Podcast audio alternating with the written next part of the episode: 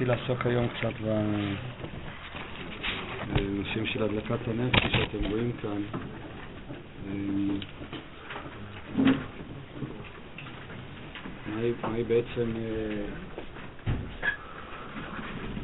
הפעולה של הדלקת הנר, מה היא עושה וכן הלאה, אבל אני אתחיל אה, דווקא כאן אה, בפסקה מעין היה של הרב, מופיעה כאן בסוף, מקור שש.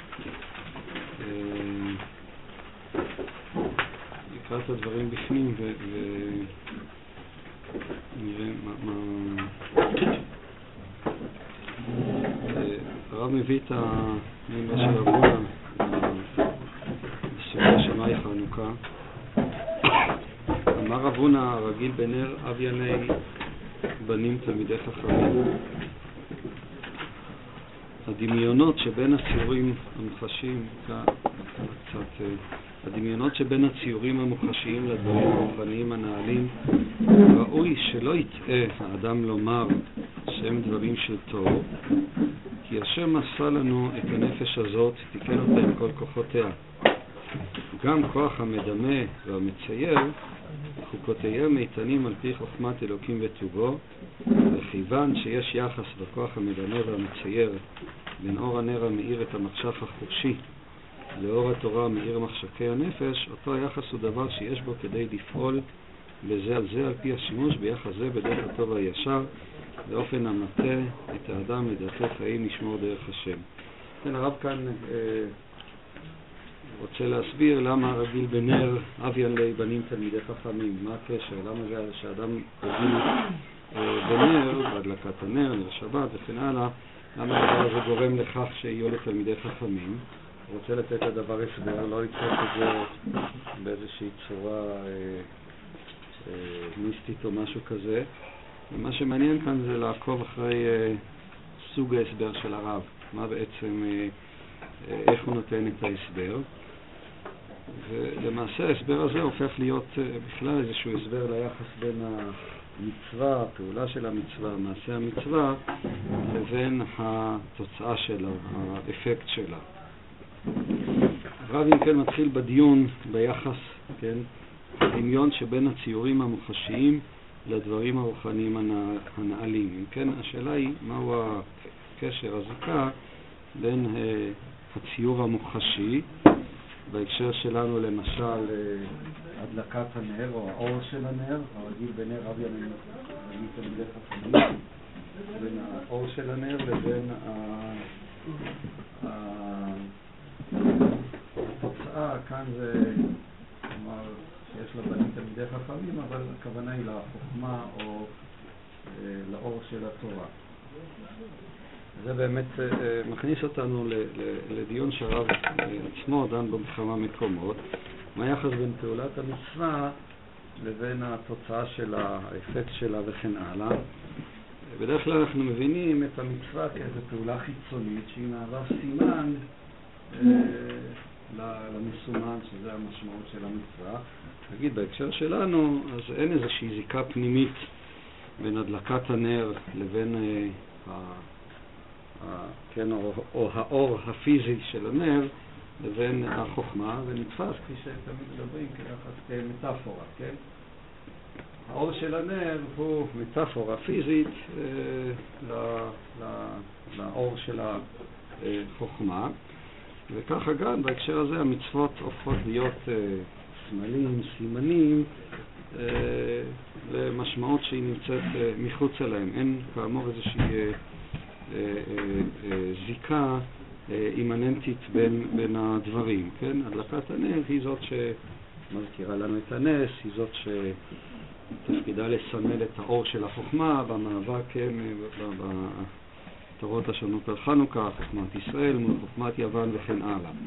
זה בעצם השאלה. כמובן שהרב לא מקבל את ההסבר הזה, ההסבר הזה אה, לא מספק אותנו, יוצר בנו חוסר נחת, מהסיבה הפשוטה, משום שזה נראה כעניין מקרי, כעניין, אה, כן, כל המטאפורה היא, היא מקרית. יכול להיות נר, יכול להיות גם אה, משהו אחר.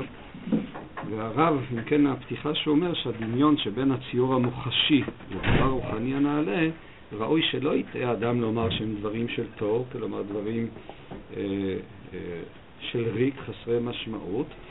הנימוק שהרב אה, נותן כאן, כמו שאמרתי, מה שמעניין כאן זה, כן, הרב כאן דן בעצם בשאלה של המטאפורה, ביחס שבין, נאמר, הנר, האור הפיזי של הנר, לבין החוכמה, שגם היא נתפסת את האור של החוכמה. הוא אומר, אל תחשוב שזה דבר של הבל, דבר שהוא חסר טעם. הנימוק ראשית כל של הרב הוא כי השם עשה לנו את הנפש הזאת. זאת אומרת, העובדה ש... כפי שהוא אומר כאן, כוח המדמה, כן, הקדוש ברוך הוא זה שחקק את uh, הנפש, את הכוחות של הנפש, כוח המדמה והמצייר. המטאפורות בדרך כלל הן תוצאה של כוח הדמיון וכוח הציור. Uh, הראשונים הבחינו בשתי הכוחות הללו, אבל לא, לא ניכנס. חוקותיהם איתנים על פי חוכמת אלוקים וטובו. וכיוון שיש יחס לכוח המדמה והמצייר בין אור הנר המאיר את המחשך החושי לאור התורה המאיר מחשקי הנפש, אותו היחס הוא דבר שיש בו כדי לפעול בזה על פי השימוש ביחס הזה בדרך הטוב הישר. כלומר, כיוון שהיחס המטאפורי איננו מקרי, כמו שבדרך כלל זה נתפס בעולם שלנו, כן? זה שהאור נתפס כחוכמה והאדום הוא סמל של אה, דם ומלחמה וכן הלאה, כל המטאפורות הללו אומר הרב שהן אינן מקריות. הקדוש ברוך הוא זה שחקק את הנפש, ולכן אומר הרב, אה, אה, כיוון שיש יחס, אותו יחס הוא דבר שיש בו כדי לפעול בזה על זה. כלומר, הפעולה של המצווה, הדלקת הנר, היא יכולה אה, ליצור גם יש לה את התוצאות אה, בנפש של האדם ובעולם עצמו, וכאן אה, הרב נותן אפילו מפרט את ההסבר שלו, ובעצם זה כבר מכניס להסבר, הייתי אומר, אה, חצי פסיכולוגי. זה מאוד מעניין שהרב כאן מסביר את המימרה הזאת, שכאמור זה כבר עשוי להיות אמירה רחבה יותר, לא רק ביחס של רב הונא, אלא ביחס למצווה עצמה. אה, הסוג הזה של ההסבר, אז נראה איך הרב מסביר את הדברים. וענה הרגילות בנר, הוא מסביר למה הרגיל בנר, הרגילות בנר פועלת באדם את התכונה שירגיש כמה טוב האור וכמה קשה הישיבה בחושך. והאדם שיושב כל הזמן באור, הדבר הזה עצמו יוצר בו איזושהי תכונה, איזשהו אופי פסיכולוגי שהוא חש כמה שהאור הוא טוב, כן? תארו לעצמכם עם אנשים שהם אה, חיים בחושך, חיים בתוך עולם אה, אפלולי. אין להם אה, שמש או אין להם אפשרות אה, להאיר את החושך או משהו כזה. אין ספק, כך אומר הרב, שהדבר הזה גם יש לו השלכות אה, נפשיות, יוצרות תכונות מסוימות, כן? מה שבלא הרגל אה, לא ירגיש כל כך ויחשוב את ההוראה רק לדבר של יתרון. כלומר, אם הוא לא רגיל בדבר הזה, בדרך כלל הוא חי בחושך, רק לפעמים אה, פתאום יש לו איזשהו אור, אז הוא לא ירגיש שהדבר הזה הוא הכרחי, לא לדבר של הכרח שבהשלמת האדם, אלא זה יתרון, אפשר להסתדר גם בלי זה. וביותר כי ריבוי האור מי שמורגל בו אינו מוסיף ריבוי רגש של בהירות, כלומר מי שמורגל באור זה הופך להיות חלק מה, כאילו, הטבע השני שלו. זה לא כמו אדם שרק ברגע הראשון של הפגישה ייכנסו קרני האור רבות לנקודת הרעות ויגרו בעשב הראייה, אבל כפי הערך של ריבוי האור כן יחבץ ראשון ויכניס בתוכו קרני אור מן האור המרובה רק כפי המידה הראויה. בכל מקום, הרגיל בריבוי נרות יחשוק בהם אף על פי שלא ירגיש כל כך יתרונם החושי. כלומר, אף על פי, אלא שכך היא התכונה הנפשית באדם לאהוב את האורח ושהורגל בה. וההרגל יעמיד את תכונת נפשה על, מכונה, על מכונתה הטבעית. אם כן, אומר הרב, ראשית כל, כך הוא מסביר את המאמר, למה הרגיל בנר? אדם שהוא רגיל בנר, הוא, זה הופך להיות אצלו תכונה, טבע, שני, אה, שהוא חש את, אה, את ההכרחיות של השהות באור, כן? הוא לא מרגיש את זה רק איזה יתרון שתוספת, אלא זה הופך להיות, כן, המציאות שלו היא מציאות של אדם שהוא חי בתוך אה, עולם שיש בו אה, אור. ואם כן, הוא מוסיף ואומר, אם ככה, אה, הדבר הזה, וההרגל יעמיד את תכונת נפשו על מכונתה הטבעית, וזאת תהיה לאדם להערה כי אורה של תורה, מי שהורגל בה ונהנה מזה בה, מרגיש כמה הכרחית היא וכמה חושך וחסרון הידיעה רע וקשה. לפי מידת ההרגל, כך תגדל האהבה וההכרה שהרע התורית היא תכונה עצמית לאדם, כאהבת האור החושי לעיניים הגשמיות. אם כן, מה מחולל את המעבר מהאור הפיזי? כן, העובדה, כפי שהרב אמר מקודם, המטאפורה הזאת היא לא עניין מקרי, היא הופכת להיות איזושהי חוקיות שהשם חקק בנפש, או תופס את זה כבר כחלק מהמבנה הנפשי. זה שאנחנו מזהים את האור עם החוכמה, הדבר הזה הופך להיות כבר, אה, המטאפורה היא חלק מהחוקים הפסיכולוגיים ממש של האדם, ולכן אדם שהוא חי אה, בתוך עולם אה, שיש בו אור, הדבר הזה ייצור בו גם מבחינה פנימית את, ה, את ההכרה של הרצון להיות באור גם מבחינה פנימית. הרצון להיות באור גם מבחינה נפשית, זה כבר קשור לאהבת החוכמה. החוכמה זה באמת דבר שהוא מאוד אה, מפליא, אנחנו באמת חווים את ההבנה כהערה, גם כחוויית ההערה שפתאום אתה מבין, וזה לכאורה זה מטאפורה, מה הקשר בין האור של הנר לבין זה שאני אומר האיר בי, הארת לי את הדבר, uh, גם הבהירות עצמה היא תמיד נתפסת במונחים שהדבר נהיר לי, הוא נהר לי וכן הלאה. הרב, כפי שאמרתי, טוען, הוא לא, הוא לא נותן הסבר, כלומר, נשאר כאן איזה צד מקרי. הוא אומר, הקדוש ברוך הוא עשה את זה, כן?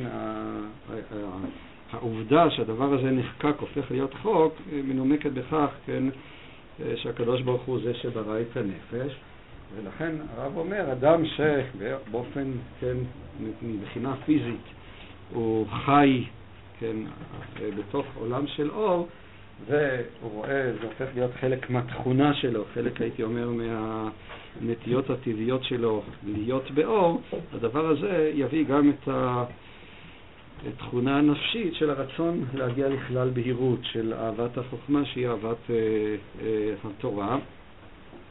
ומבחינה זאת, אז כאן הקשר בין הפעולה הפיזית החיצונית לבין התוצאה הנפשית כבר הופך להיות קשר אה, אה, כפי שאמרתי, אה, אימננטי, במובן הזה שזה לא סתם איזה סמל חיצוני, הקשר המטאפורי הופך להיות חלק מהמבנה אה, הנפשי, ולכן כשאותו רגיל בנר, או כשאנחנו מדליקים נר חנוכה, וכאן הנקודה עצמה, הדלקת הנר, הרב כפי שאמרתי מדבר על זה בהרבה מקומות, אבל הדלקת הנר היא לא סמל או סימן לאירוע כזה או אחר, והיא גם לא משפיעה על האדם בצורות uh, עקיפות דרך האסוציאציות uh, שאינן הכרחיות, אלא זה אירוע.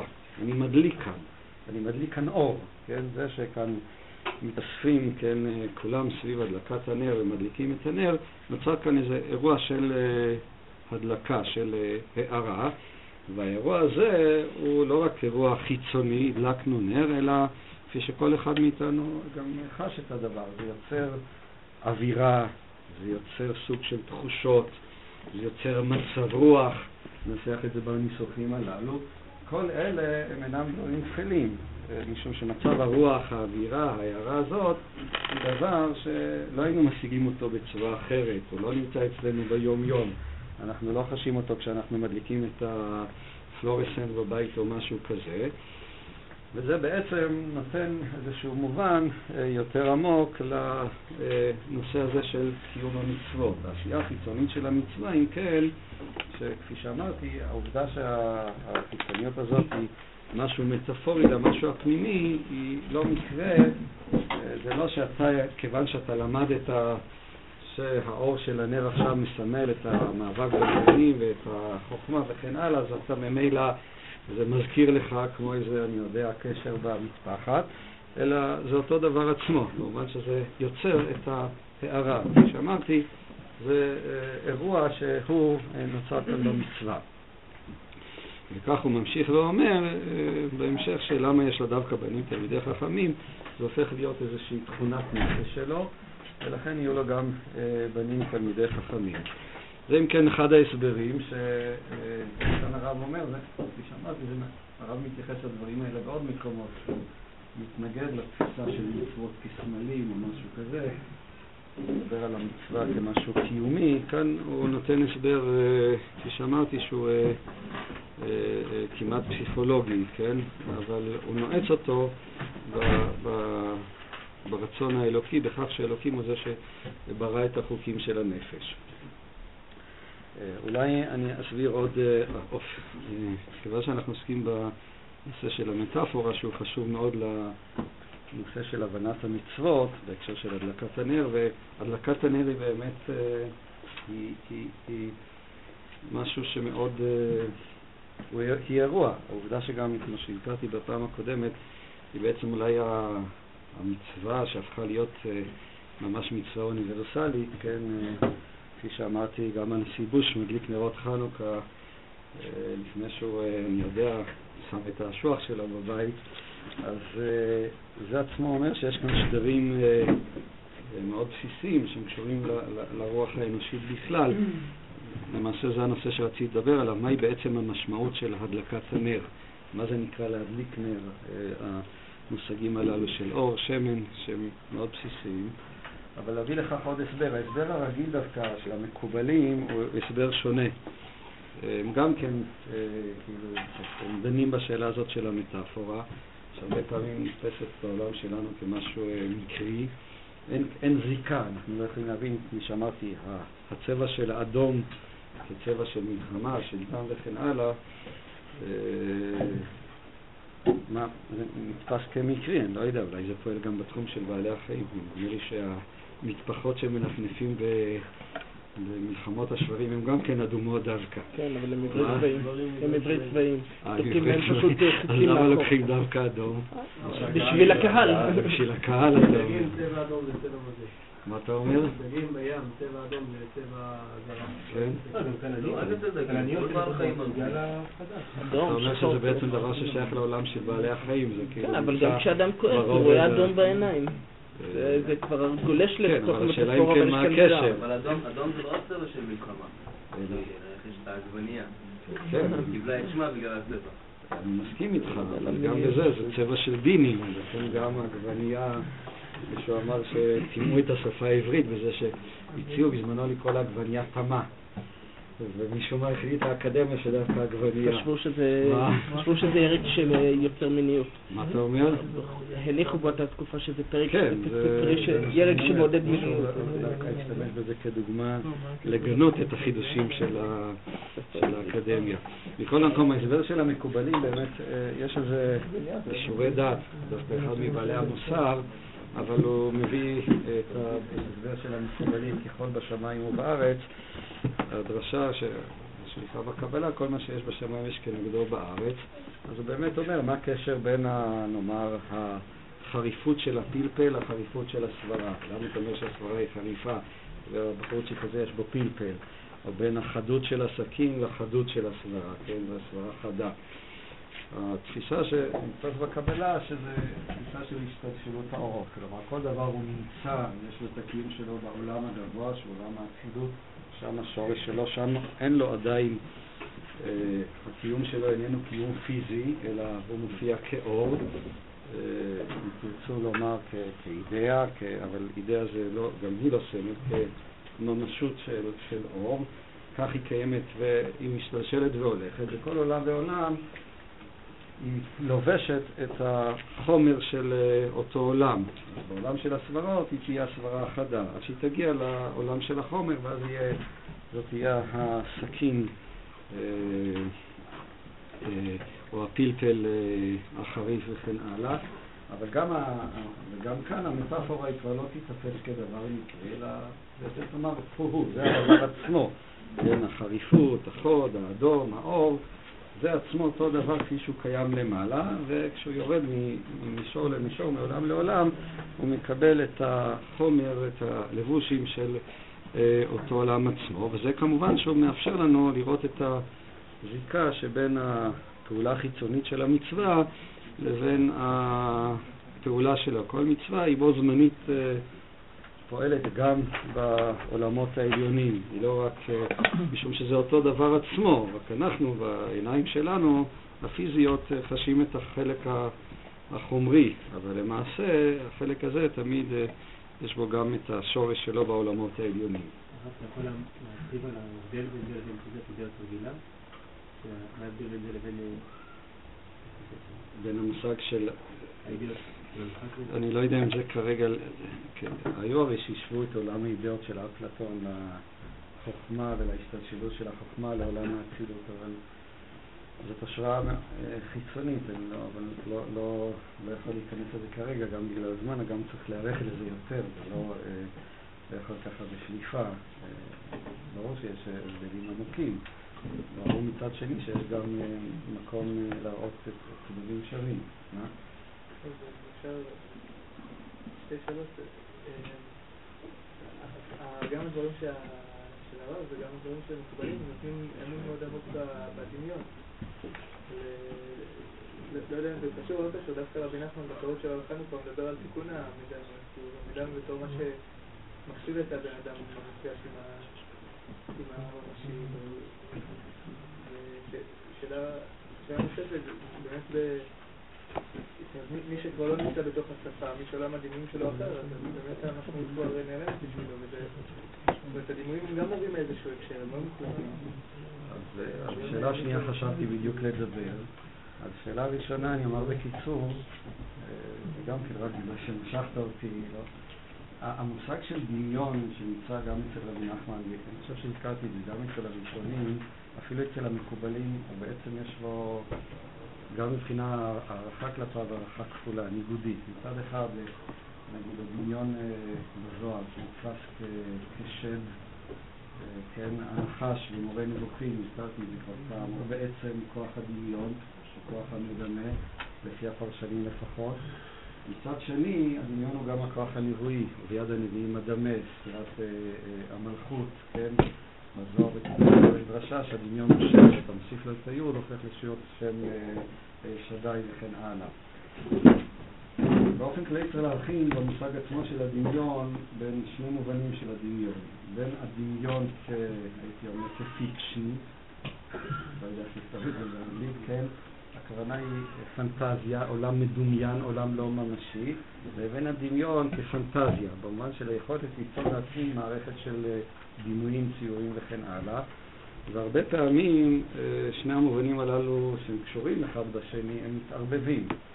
הם קשורים, כמו שהרמב"ם מסביר במורה נבוכים, מה שיוצר את העולם הפיקטיבי, אנחנו לא חיים בעולם הממשי, זה כוח הדמיון. כאילו אנחנו בנינו לנו עולם באמצעות כוח הדמיון שחוסם אותנו מהמגע עם העולם הממשי, וזה קשור לחטא של אדם הראשון, הנפילה של האדם מהעולם של, ה, של האמת ושקר, של האמיתות, לעולם של המפורסמות וכן הלאה. זה המושג, הדמיון כפי שהוא מופיע אצל הראשונים, אצל בעלי המוסר, כן, רבי ישראל סלנטר, האדם אה, אה, חופשי בדמיונו ואסור במושכלו, העיקר הגנאי של הדמיון זה בגלל הפיקציה של הדמיון.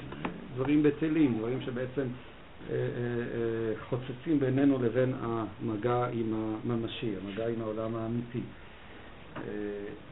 הכוח של הפנטזיה זה כוח אחר, זה הכוח לצייר דימויים, וזה אומרים גם הראשונים וגם המקובלים.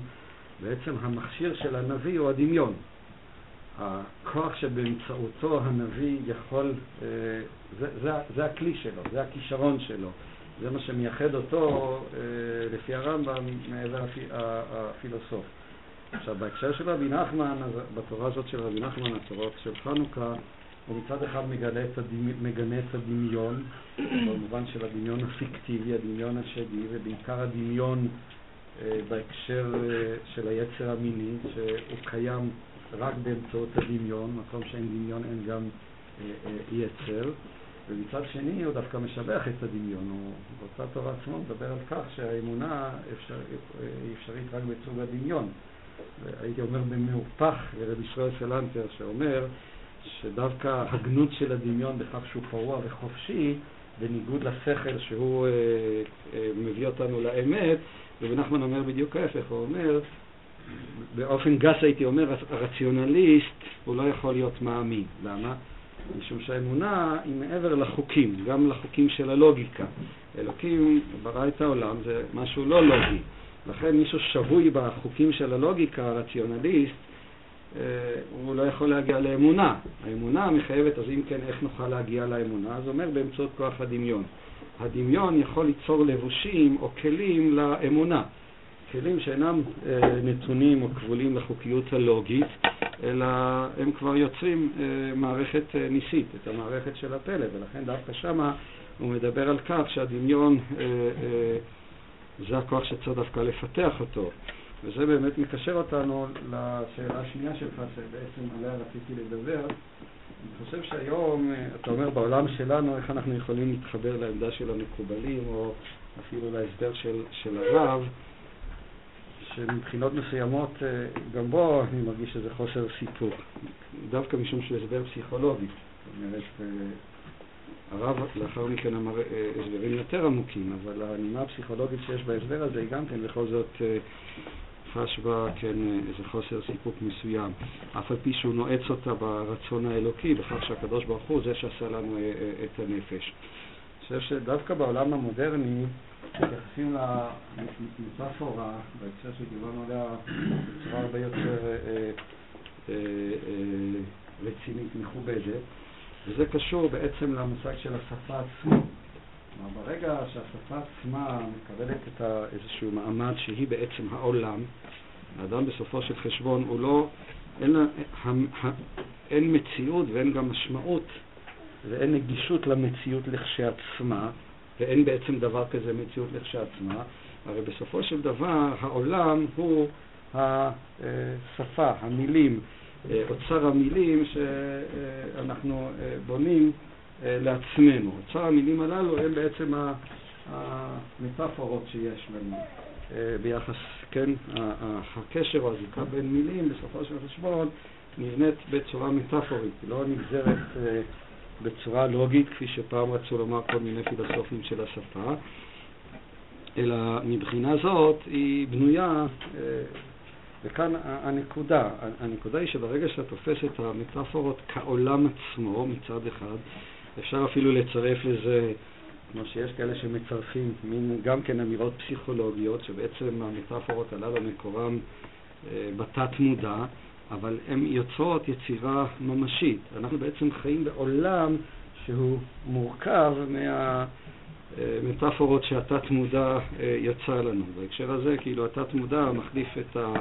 כמו שזה קורה הרבה פעמים אצל הפסיכולוגים, מחליף את המקום של אלוקים. אלוקים עשה לנו את הנפש, אז אה, הוא יגיד, אה, אבל מבחינה ממשית זה אומר שהזיקה בין האור של הנר לבין האור של החוכמה, הזיקה הזאת היא הופכת להיות העולם עצמו, היא לא מקרית, אה, היא בעצם הממשות עצמה.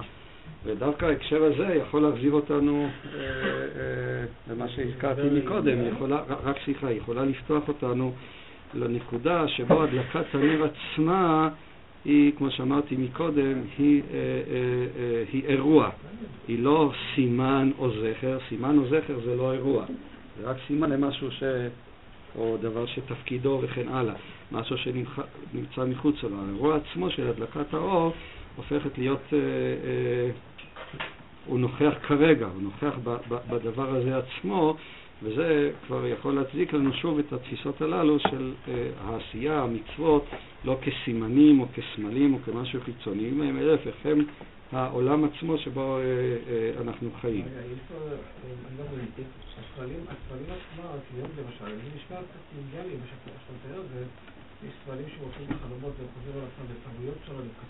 הלאה, שספרים עצמם, אבל זה לא... האירוע לא נסתר מהעובדה שזה סמל, להפך, הסמל הוא לא מסמן, הסמל הוא העניין. אבל הופעת הסמל הוא סמל, וככה הוא נקרא סמל, קוראים לו סמלים. אולי לא מזהה את המטאפורה והסמלים של יונג? זה לא יונג מה שאמרת, יונג עדיין מדבר על איזשהו עולם שמבחינת, כן, יונג הוא מחקה את העולם של המקובלים, הוא מדבר על אה, ארכיטיפים שנמצאים בעולם עליון, שהאנושות כולה לחלק מהם היא שותפה, כן? ועכשיו השאלה איזה משקל תיתן לארכיטיפים הללו. בכל מקרה הם לא פיקציות שמישהו או משהו יוצר, אלא הם, אה, הם, הם תבואים. הגישה כזאת יכולה להביא אותנו עד כדי התפיסה שלהם כישויות אה, ממשיות. אה, אני לא בקיא גדול ביונג, אבל נראה לי שהוא לא... הוא, הוא, הוא, לא רחוק מזה, אולי ממש נמצא שם או משהו כזה. זה לא התפיסה, התפיסה היונגיאט מבחינה זאת, היא, היא, היא לא מתמודדת אה, עם התפיסה, נאמר, המודרנית שאומרת זה המצאה אנושית או משהו כזה. אני ניסיתי ללכת כאילו במהלך ההפוך, לקבל כאילו את ההנחות, ואיזה מין תפיסה שבאמת יש אה, פילוסופים פוסט-מודרניים שכאילו דרך הדלת האחורית הם חוזרות ונותנים, אה, הם חוזרים ונותנים משקל למטאפורה, משקל של ממשי. ברגע שאתה אומר שאנחנו בעצם חיים בעולם של השפה, ומה שאנחנו עושים, אנחנו בעצם אה, כן אומנים בסופו של חשבון, גם מבחינה זאת, בעקבות רבי נחמן הם יעמידו את דמיון בעצם כיצירה האנושית הממשית יותר, החשובה יותר, אה, אה, המשמעותית יותר. היוצר האמיתי הוא המשורר, הוא זה שבונה לנו את העולם שבו אנחנו חיים, ולא הפילוסוף. דווקא התפיסות הללו שהן בעצם רוצות לבטל איזה, איזה, איזה, איזה אמירה מטאפיזית בניגוד ליונג, אז הם הרבה פעמים מחזירים אותנו לאפשרות איך להבין, או לאפשרות להבין ש, ש, ש, שהמטאפורות הללו הן בעצם הממשות ש, ש, ש, ש, של העולם, ואותם אנחנו uh, יוצרים, ומבחינה זאת, אז הדלקת הנר, או הקיום של המצווה, כמו שאמרתי מקודם, הוא לא סמל, הוא אפילו לא, האפקט שלו הוא לא האפקט הפסיכולוגי, אלא הוא uh, המקום הממשי שבו אנחנו uh, פועלים ו- ו- ועושים. ויוצרים את המצוות. איך אתה נכנס לדרך הזו מהמקריות אם אתה לא מגייס את זה לאלמנט של גילוי? אתה אומר שמכוננים את הדבר עצמו דרך השפה, דרך הדמיון. אם אני מכונן את הדבר, אז תמיד נגוע במקריות. אני לא חולק על המקריות. כל הפואנטה כאן, או העוקץ כאן, שזה מקרי, אבל המקריות עצמה הופכת להיות הממשית. זה בדיוק הנקודה. היום למדנו איזה תורה של אדמו"ר הזקן, ובעצם גם כן זה שחזר בדיוק את אותה נקודה. הוא מדבר על כך שהמצווה היא התחלה של כל דבר, והמצווה היא הרצון האלוקי, שהוא אין בו טעם ודעת. זאת אומרת, מבחינה אנושית לפחות, זה מקרי. אבל הרצון האלוקי הוא מקריות שיוצרת עולם שאחריה רק באה החוכמה. אחרי שקיימת את המצווה, כך מסביר, מסביר אדמו"ר הזקן, אז נוצר העולם של החוכמה, שהוא עולם של המשמעויות, או עולם של המובן, או עולם של ההערה. ובצד מסוים, כאילו, מלמטה למעלה הם עושים את אותה פעולה עצמה. הם דרך המקריות הזאת, שהיא מקרית, הם לא מתכחשים למקריות. אבל הטענה היא שהמקריות הזאת היא בעצם מכוננת את הממשות שבה אנחנו אה, אה, אה, חיים, ובכך היא, היא מקבלת דווקא את, ה, הייתי אומר, את, ה, את הרוחניות הגבוהה שלה, גם אם הם יתכחשו אליה. בבקשה, איתן.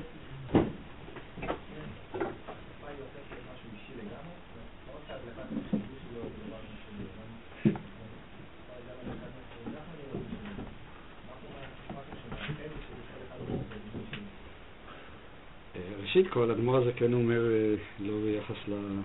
כן, אשר יעשה אה, אדם את המצווה וחי בהם, אה, אז יש דרשה שאתה עושה את המצווה, כן? זאת אומרת, מבחינה זאת, זאת עוד נקודה, כאילו אנחנו מחפשים משמעות שקיימת שם, ואדמו"ר הזה כן אומר, האדם הוא זה שנותן את המשמעות. אבל גם כאן צריך להבין את זה, שזה לא משמעות סובייקטיבית. מה שאדמו"ר הזקן אומר, מה שקיים זה אתה שעושה את המצווה, זה לא שניים. האירוע הוא תמיד אה, אתה שעושה את הדבר, וממילא אי אפשר להפריד בינך לבין אה, מה שאתה עושה. זה ביחס אה, למצווה עצמה, כך שמבחינה זאת אנחנו לא צריכים אה, להיבהל אה, אה, מהשאלה הזאת. ביחס לשפה, אז אותה שאלה עצמה, אנחנו מדברים, כן? אז מצד אחד יש איזה צד משותף לשולה, לכולנו, מצד שני ברור לי לחלוטין שההבנה שלך או מה שקורה אצלך הוא לא זהה למה שקורה אצלי. אז, אז זה אישי או שזה לא אישי? אה, התשובה צריכה להיות כנראה שמצד אחד יש לנו מצע משותף, אנחנו אה, טובלים באותו דבר, ומצד שני כל אחד ואחד יש לו את הייחודיות שלו, אין כאן אה, שפה פרטית, או בהקשר הזה השפה היא תהפוך להיות שפה, אבל רק ברגע שאתה תצליח להנחיל את השפה הפרטית שלך אה, גם לזולתך. ברגע שאתה מלמד מישהו והשני מתחיל להשתמש באוצר המילים שלך, באותו רגע אתם יכולים להתחיל לדבר. אבל יחד עם זה תמיד אה, אה, תמיד יישאר משהו אישי, זה בעצם הלימוד האמיתי, הזכרתי את זה גם, דיברנו ביד כסלו, מה שבעצם אה, הרבי או הצדיק אה, מנחיל לחסידים זה שפה, אוצר מילים. כמו גם מה שקורה כאן בישיבה, אנשים מקבלים אוצר מילים, דברו עם בחור ישיבה מישיבה אחרת, לא יבינו מה שאתה רוצה. לא אימננטי ולא טרנסצנדנטלי וכן הלאה. מה שלומדים, לומדים חפצא גברא. ללמוד שפה זה לא להבין את מה שאתה אומר. יכול להיות שתבין, יכול להיות שלא תבין, אבל ההבנה היא לא תנאי ליכולת שלך לדבר את השפה. השאלה אם אתה דובר של השפה או לא. וזה בסופ, בסופו של חשבון, אה, אה, אה, אתה יכול לבוא ולומר שהמטרה של האדם זה באמת, כמו שהקדוש ברוך הוא ברא את העולם בשפה, ככה כל אדם בורא את העולם הפרטי שלו בשפה הפרטית שלו. זה יכול להיות שפה שבינו לבין אשתו, אבל, אבל, אבל זאת שפה, זאת אומרת, והיא העולם, העולם שבו הם... אה,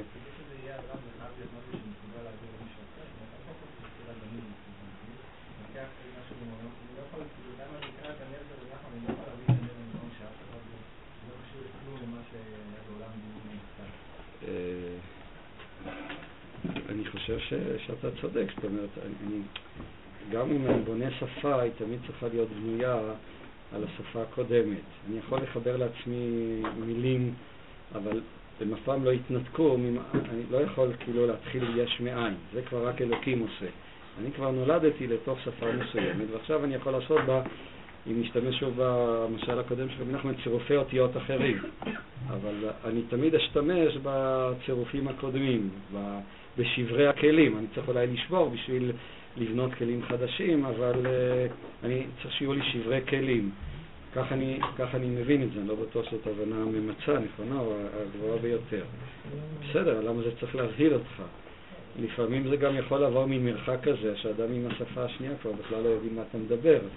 אה, עברת כבר כמה וכמה גלגולים, וזה גם כן קורה לפעמים, שהוא כבר לא... אה, הוא לא מבין מה שאתה מדבר, ומצד שני קורה לי שום דבר לא פחות גרוע. אתה שכחת את השפה הקודמת, אתה לא מבין גם מה שהוא אומר. צריך לעשות איזה מין אה, חפירות ארכיאולוגיות, להתחיל לשחזר מה הוא בעצם מתכוון. זה גם כן אה, קורה אה, לפעמים. הנקודה אבל החשובה כאן שהמילים, השפה, המטאפורות, המצווה, היא לא משהו חיצוני, משהו שכאילו אתה עושה פעולה שהיא מזכירה לך או משהו כזה, אלא המשמעות, האירוע מתכנס אה, לתוך הדבר עצמו. בבקשה. אז למה הפעולה של הדלקת הנר היא כן משהו חיצוני, זאת אומרת, היא משהו שהוא כללי וכולם עושים את זה? זאת אומרת, הפעולה היא משהו חיצוני, הכוונה היא משהו פנימי. אה, אני חושב שהסיבה היא, אה, ככל שהדבר הוא יותר חיצוני, אנחנו יותר שותפים בו, כן?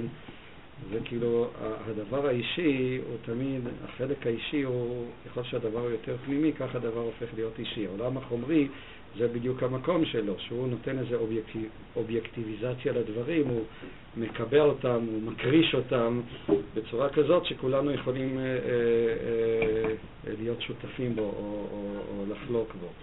אבל מבחינה אחרת, כל אחד יש לו את הנר חנוכה שלו, את ה... את ה למה חשוב שהפעולה הזאת תהיה אחידה לכולם? כל אחד הרי מכניס את התוכן הפרטי שלו. למה חשוב שתהיה פעולה שהיא אחידה לכולם אם התוכן הפנימי. אני חושב, באופן כללי הסיבה היא אה, פשוטה, משום ש... אה, קשור לעצם העובדה שיש איזה צד שכולנו, הצד החומרי החיצוני כולנו שותפים בו, כולנו אה, יושבים כאן ליד השולחן, כן, יש איזה עולם אובייקטיבי. ולכן, מבחינה זאת, האופן שבו המצווה היא תתבצע, בצד מסוים, כמו, הייתי אומר, כמו שהמהר"ל אומר, אין, אין, הוא מסביר הרבה פעמים שהתורה לא ניתנה לאבות. למה? האבות היו אנשים פרטיים, ולכן התורה לא יכולה אה, להינתן להם. זאת אומרת, התורה היא דווקא ניתנת, כמו שדיברנו מקודם, כמו השפה. השפה היא לא, לא, אין שפה פרטית, היא צריכה להיות בנויה או לצאת לפחות מתוך ההקשר אה, שבין אנשים. אני חושב שזה נכון גם אה, ביחס למצווה, זאת אומרת, אה, אדם יכול לעשות לעצמו אקטים פרטיים, אבל אף, פעם לא הם מנותקים לחלוטין מאיזושהי משמעות שאחר יכול אה, אה, לגשת אליה. אחרת הוא, הוא בעצם הוא יהפוך להיות משוגע. זאת אומרת, אדם שהוא חי בעולם פרטי משלו, אז לפחות מנקודת המבט של הציבור הוא, הוא הופך להיות משוגע. במובן, אין, אין לו כאן עוד מישהו או מי שהם שיכול, אבל אלה דברים שצריך יותר להתבונן בהם. אה, זה, זה מכל מקום, אני, ומבחינה זאת באמת הדלקת הנר, כמו שאמרתי, הקדושה של הדלקת הנר, ההערה שיש, האירוע שיש אה, בהערת הנר, צריך לדבר במונחים של אור, כמו שמדברים, של אווירה, אבל גם אווירה היא לא משהו חיצוני, היא איזה סוג של משהו שנמצא באוויר, משהו ש, שקורה. וזה מביא אותנו לפסקה הבאה אה, של השפת אמת, פסקה מפורסמת, אבל אה, שפת אמת חוזר עליה בכמה מקורות, היא מופיעה כאן בארבע, אה, ארבע שניים, שפת אמת לחנוכה. ובכמה וכמה מקומות חוזר ומצטט כאן את רב לוי יצחק מברדיצ'ב. יש לרב לוי יצחק גם כמה תורות ביחס לחנוכה, שהוא אחת לשתיים הוא חוזר ומצטט אותה. יש שם באמת כמה דברים יפים בקדושת הלוויית חנוכה. מי שמחפש לו ללמוד משהו, אפשר למצוא שם כמה פסקאות מאוד אה, רלוונטיות גם לנו. בספר קדושת לוי פירש בזמן, כן, בימים ההם בזמן הזה, בזמן הזה ממש, אתה, ממש, שיש בכל שנה הערה והניסים שהיה אז עיין שם.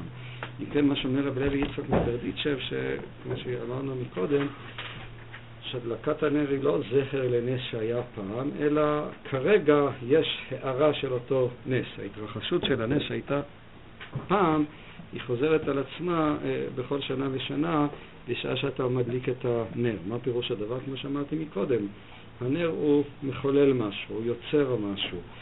הדבר הזה הוא הערה מההתרחשות הקודמת, הוא מביא אותנו לאיזה עולם אחר, ומבחינת התחושות של, של, של הדלקת הנר, אני חושב שזה דבר מאוד מוחשי. אתה, אמרתי, אתה מדליק משהו. אתה מדליק משהו זה ליצור מעגל של אור, ליצור איזה אה, נוכחות של אור בתוך המרחב של החוץ, המרחב של החושך. אך מכל מקום להרגיש שהערת הנצח אדם להיות נפרש מהטבע. וכפי מה שאינו משוקע בטבע וגשמיות יכולים להרגיש. כלומר, כדי לחוש את הערת הנס, אז אתה צריך להיות פרוש מהטבע.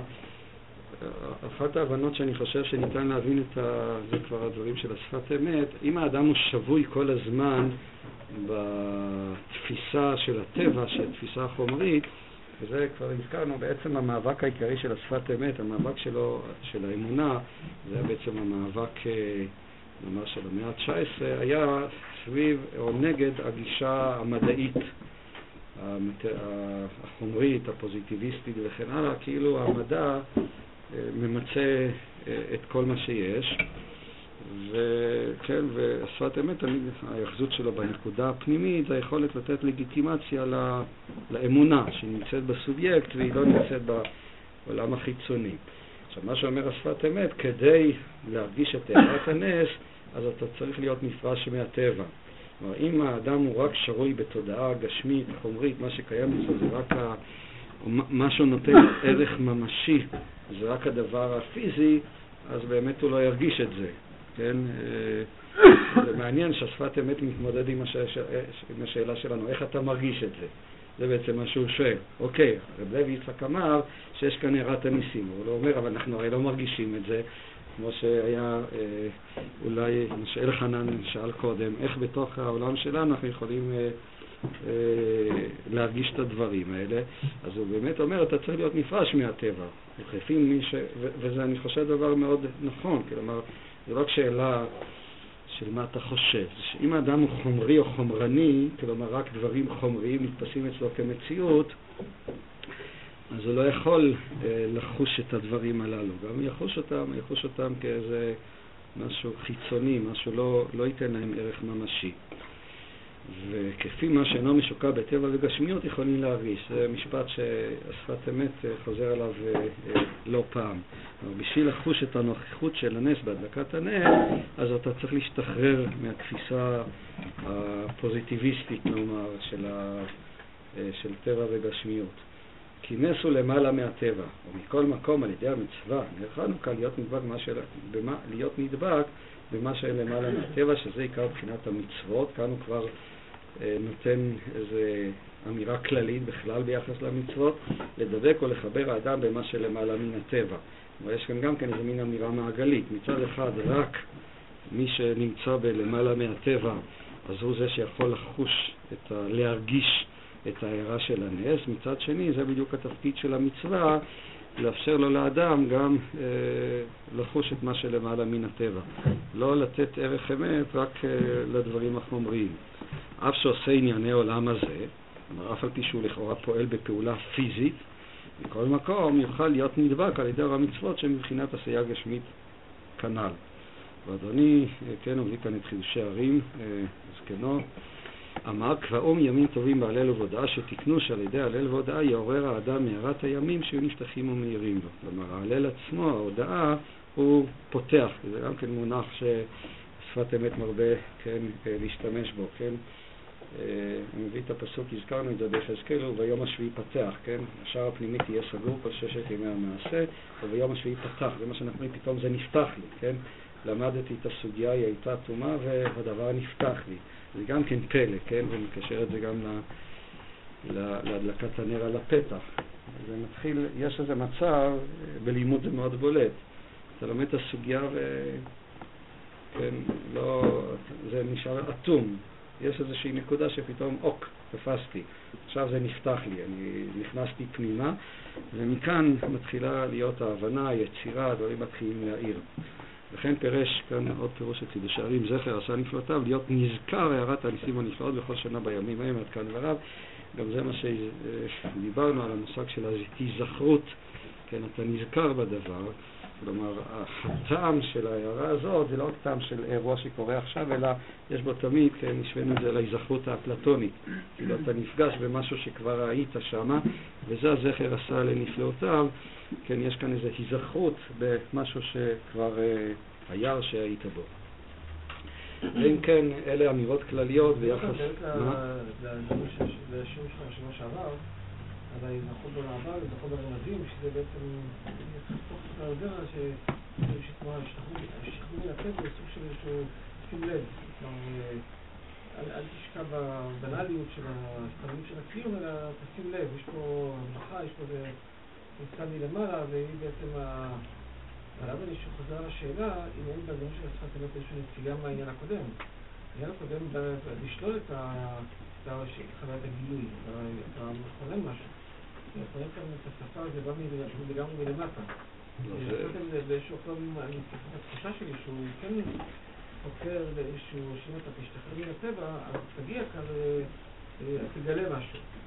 תגלה משהו שכבר אתה קורא לזה היזכרות.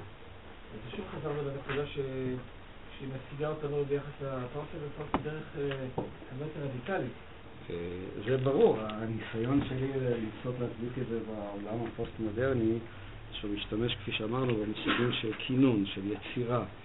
אבל שאצל השפת אמת, אה, באופן כללי זה מושגים של גילוי של הדבר, ולא של הכינון של היצירה. רק אני, מה שהצעתי זה דרך כאילו אה, לעקוף בתודעה שלנו את הבעיה הזאת של הגילוי שהרבה פעמים אנחנו נוטים להטיל בספק, ולהשתחרר לקראת יצירה. הדבר הזה עצמו אבל יכול גם להביא אותנו לתחושה, התחושה העיקרית של השפת אמת, שאני מאוד מרגיש אותה, כשאתה מנסה אפילו במה שדיברנו על, ה, על, ה, על ההיזכרות בעולם הבא. התחושה היא שהייתי שם, כן? זאת אומרת, באיזשהו מקום אתה נפגש, כמו שאתה נפגש עם מישהו ואתה יש לפעמים תחושה, פגשתי אותו, אוף, אה, כן, איפה פגשתי אותו, משהו כזה. ההרהור בעולם הבא הוא מעורר בנו תחושה, אה, חושב, לא, אפילו לא אומר אמירה גורפת, לא בכולם, וחלק מאיתנו תחושה של אה, מקום מוכר, לא מקום שעוד לא היית.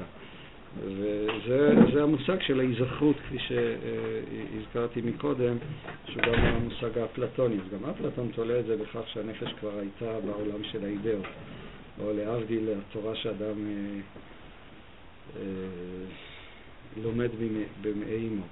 זה ברור שזה שונה לחלוטין, זה שונה בהרבה מהניסיון שלי להסביר את המטאפורה בצורה אחרת.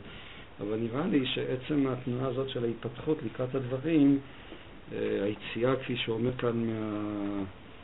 אה, מזה שאדם משוקע בטבע וגשמיות, היא כבר מאפשרת אה, גם את מה שהשפת אמת אומר, גם את הנושא הזה של ההיזכרות בהקשר הזה, של ההיזכרות בנס או משהו כזה. בבקשה, איתן. אתה רצית להעיר משהו? כן, בבקשה.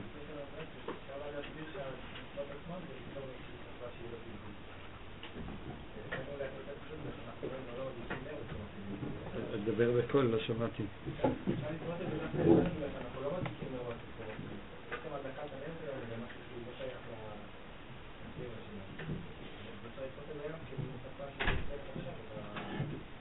כן, זה ברור לחלוטין. כשאנחנו עכשיו מדליקים את הנר, אנחנו כבר מדליקים אותו מתוך תודעה של עשיית המצווה. כל התורות של מה שאנחנו לומדים עכשיו עומדים כבר מאחרינו.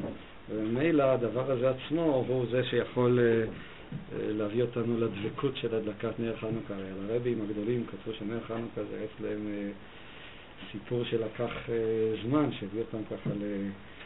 גם היום, לא, לא זוכר מי סיפור, נדמה לי על בעל תולדות אהרון, לא מה.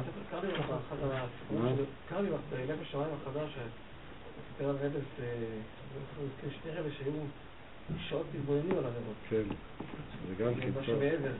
גם ילדים אוהבים להתבונן על הנרות. אני זוכר את זה כאחת מחוויות לא, הילדות. עמוקה. אני מאוד מסכים איתך. האור של הנר הופך להיות באמת איזה מין פתח לכל מיני אה, עולמות. אבל זה כיוון אחר, זה כיוון שהוא סוג של מדיטציה שאתה מתרכז שם, אתה בעצם... בעצם ההתבוננות היא... רגע, ומה הרבס עלה לא עשו? לא מדיטציה?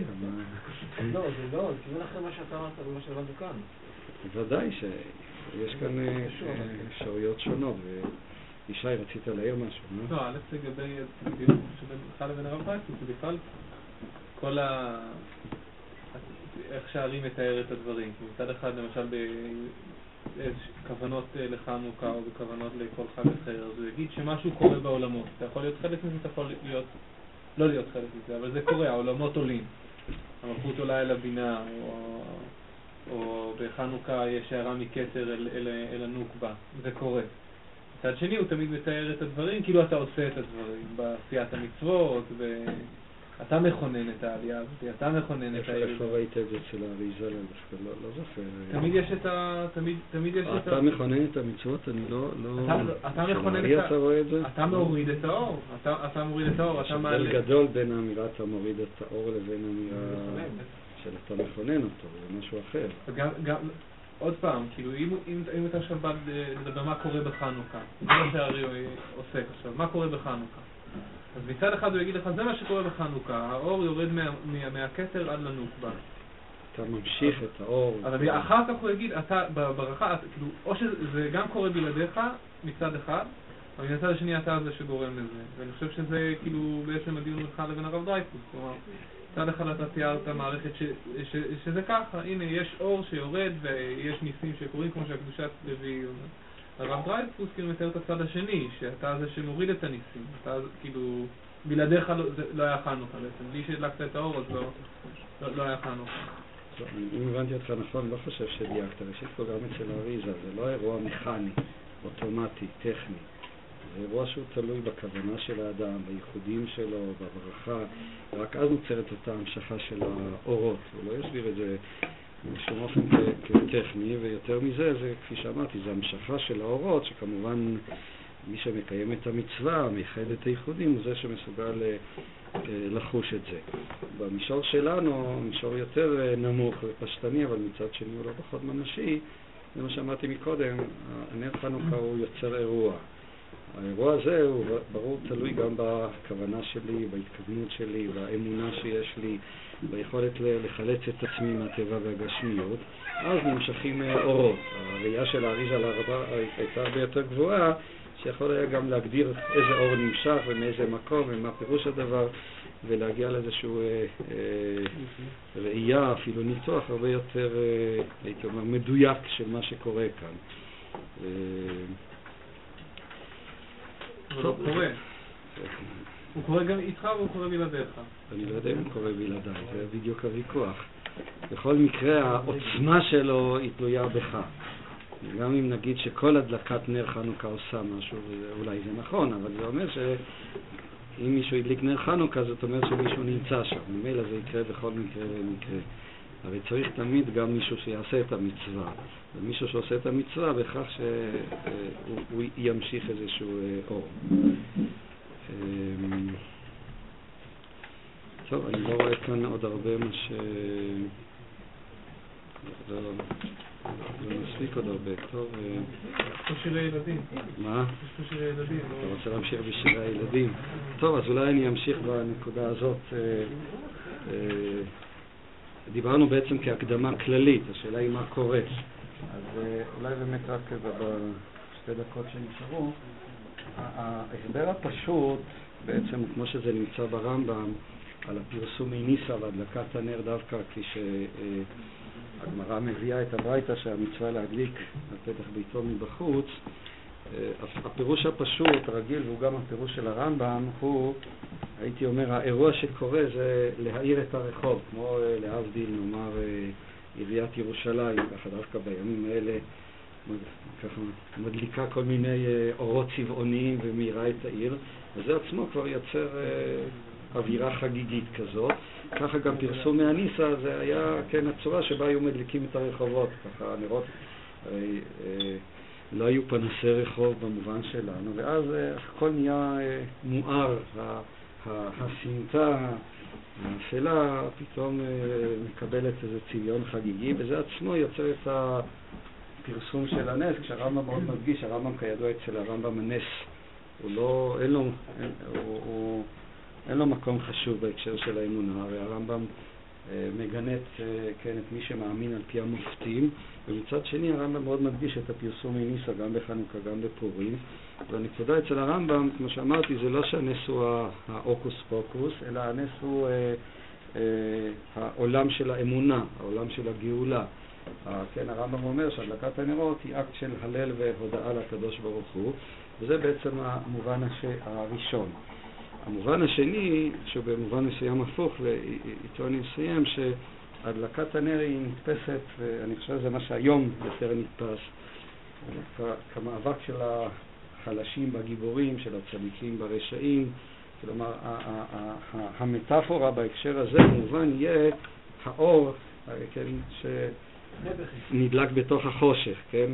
כן, ובעולם היום, וגם אם, אם אה, נזכר במיתוסים הציוניים, זה היה בעצם עיקר נר חנוכה. הם קישרו את זה תמיד למלחמה, למכבים, המכבים הם כמובן אה, הציונים, וכן, על אף הפער הגדול, אני חושב שאם יהודה המכבי היה כמה יום לא היו נותנים לו אה, להיבחר לכנסת, היו מוציאים אותו מחוץ לחוק. מותר בשביל הפרובוקציה להזכיר את כהנא בהקשר הזה, ו, ו, אבל אצל הציונים זה כמובן אנחנו, המכבים, ואני לכן הבאתי כאן את השירים של חנוכה, זה מה שכן, דווקא הנר הוא חלוש, כן, אולי אקרא כאן שורות. אה, באנו חושך לגרש, בידינו אור ואש, אתם רואים את הפתוס, כן, באנו חושך לגרש, כל אחד אור קטן, זה כבר נכנס לסוציאליזם, כן, כל אחד אור קטן, וכולנו אור איתן, כן, יחד, סור החושך, על השחור, סורה מפני האור, זה מה שאנחנו דקלמנו כשהיינו בגן. וגם הנר לי דקיק, נר לי, נר לי דקיק, בחנוכה נרי ידליק, בחנוכה נרי יאיר, בחנוכה שירי משיר. אנו נושאים לפידים בלילות אפלים, זוכרים משולים מתחת רגלינו וכו' וכו', וכמובן המשפט הפרובוקטיבי, אה, כן, הידוע והמפורסם, איפה זה? נס לא קרה לנו, פח שמן לא מצאנו, זה כבר ההיפוך של הכפירה הציונית, אה, בסלע חצבנו אדם ויהי אור, כן? אז בעצם מצד מסוים, מה? מה? אה, כן, אני זוכר שבלהט גדול היינו תמיד אה, משנים את המילים של השיר הזה כשהיינו שרים את זה, ובזה היינו מביאים גאולה לעולם. טוב, אוקיי. אז זהו, אז כל אחד, מה? הפן הראשון של הרמב"ם, הוא מזכיר את הגויים, מי שהיה פה יוצא גם מולד בניו יורק, זה בחנוכה, זה מה זה נקרא להעיר את העיר, לא מכירים את זה כאן בארץ דבר כזה. אוקיי, אבל הגויים לקחו את הכל, כל מה שיש לגויים זה בא מהיהודים, אז אתה מתפלא? זה מחכים אותנו. חג המולד שלהם.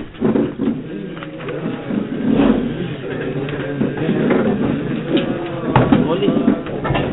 멀리. 어. 아,